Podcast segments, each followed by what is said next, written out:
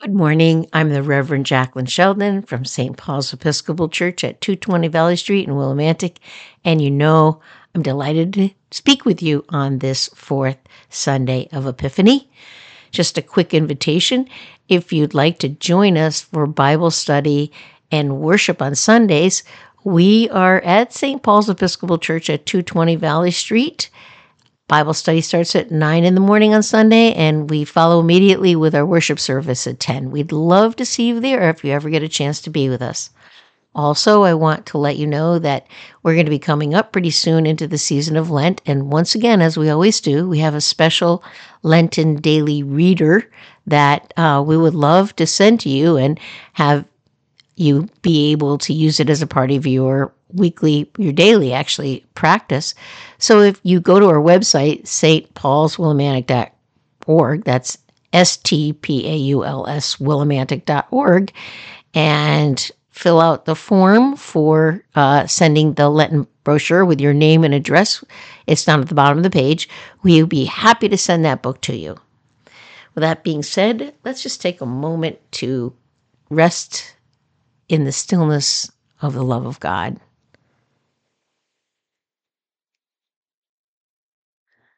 Recentering ourselves in the Holy One's presence. Almighty and everlasting God, you govern all things, both in heaven and on earth.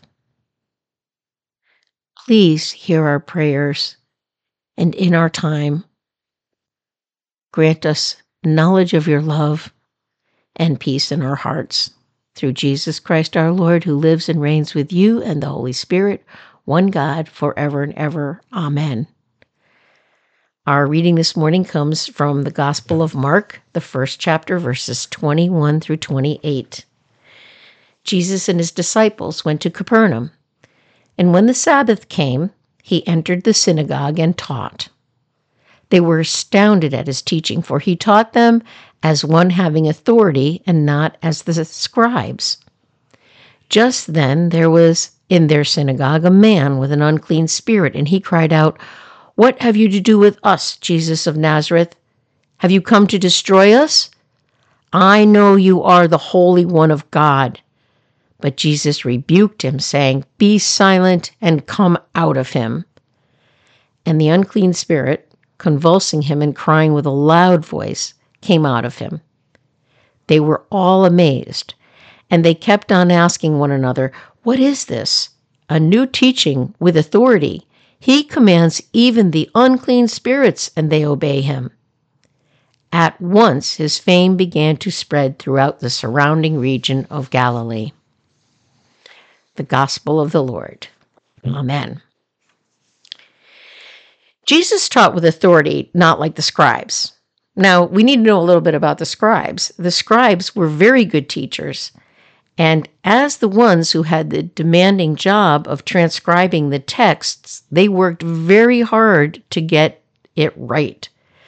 There were no printing presses, obviously, back there, back then, or copy machines for sure. So every time the holy texts were reproduced, it had to be done by hand. Now, as you can imagine, misprints could easily happen. They had to truly know the text to keep the mistakes to the minimum.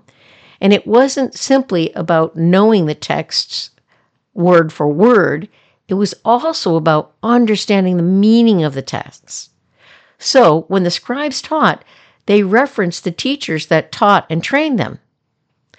Now, imagine the comment about Jesus' authority that he came with no credentials and taught from the heart and did not reference any other teachers. And they were moved by his wisdom it was his words that they were that they were so powerful and they astonished the people. We need to take this a little farther to fully appreciate the story about the manifestation of Jesus' power and authority as the promised one that is revealed in this story. Now, what I want to talk to you about is the synagogue. In Jesus' time, there were synagogues throughout the region. And they were structures that were built and maintained by the Jews, but they were actually communal buildings. They were used by everyone for many purposes. They were places for public gatherings, communal meals, storage of monies and sacred scrolls. You went there for the administration of justice. They actually held trials there, and punishments were handed out right there in the synagogue. They were places where the hungry and the homeless and those who were in desperate need could turn to. Furthermore, it was in the synagogue where the procedure to free slaves from their owners was performed. Now, you have to see the difference between the synagogues and the temple in Jerusalem. The temple in Jerusalem was the place where holy worship of God Almighty was conducted. And men and women and different classes of people were all separated into different levels of where they could actually enter into the temple in Jerusalem. But that's not what all the synagogues were about, where Jesus went to teach on Sabbath. They were the community buildings. When we read in today's gospel that Jesus went to the synagogue to teach on the Sabbath, there is a very important reason. Whenever he went to the synagogue, he went to the heart of the community. And as in his time, the Jewish people were the only ones who gathered weekly to hear the word of God and to learn together. Now imagine that. Archaeologically speaking, they do not have any proof of any other group of people getting together with that kind of pattern once a week to actually hear their holy texts and to be taught. Only the Jewish community did that, and it's it's written and documented, and it's it's clearly proved out uh, in a lot of ways from primary text that that was actually what happened. It was the ritual practice of seeking. It was their ritual practice of seeking to know the will of God and to obey it. And I wanted you to understand that because you need to understand the credentials of the people who were listening to Jesus who were astounded by him.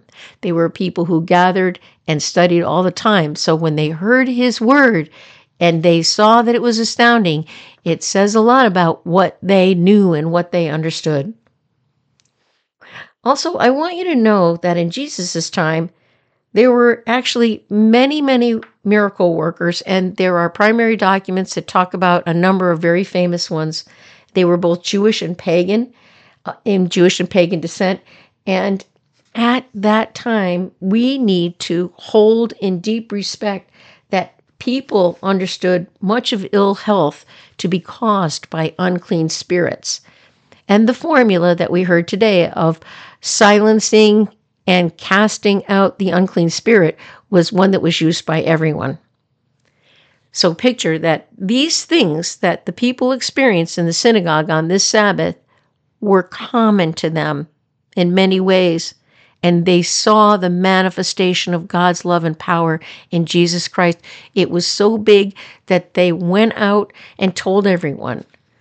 With, that is why the phrase, at once his fame began to spread throughout the surrounding region of Galilee, holds so much weight this morning to understand that the people who were there, who were seeking to know God and love God, they heard and saw Jesus, and they knew what they were seeing was something greater than they'd ever seen before. Now, we can see from this story that Jesus went to those who seriously wanted to know God's healing presence and will in their lives. The only ones willing to gather on a weekly basis to hear the word of God and be taught and they saw and they were astounded. They were astounded and they went out and they talked. So, with all of that power of this story in mind now, what can it tell us about the manifestation of God's love in Jesus in our lives today? Like the people in Jesus' time, we're hungry to know the gracious, compassionate, healing power of God's love in our own lives. They were living out their everyday lives, going to the place where they connected with each other, helped one another, and conducted their daily business. The ones who recognized the power of God's presence in Jesus were the ones who had a practice of looking for it in their everyday lives. They were the ones at the community building on that Sabbath when the Word of God was shining bright to them. So maybe maybe we can see something in that. Maybe that's what we could do. We could seek to know the holy word of God every week. We could gather and share and reflect with others so that we know and experience of the powerful love of God manifesting in our lives when it happens, that we will know for sure, that we know what we're sensing and we know what's happening. You know, for thousands of years, it has been made clear that as God pursues us, we must pursue God. As we pray for God to hear us, God calls us to listen to Him. So, what might you do this week to hear and be taught by the Word of God? Amen.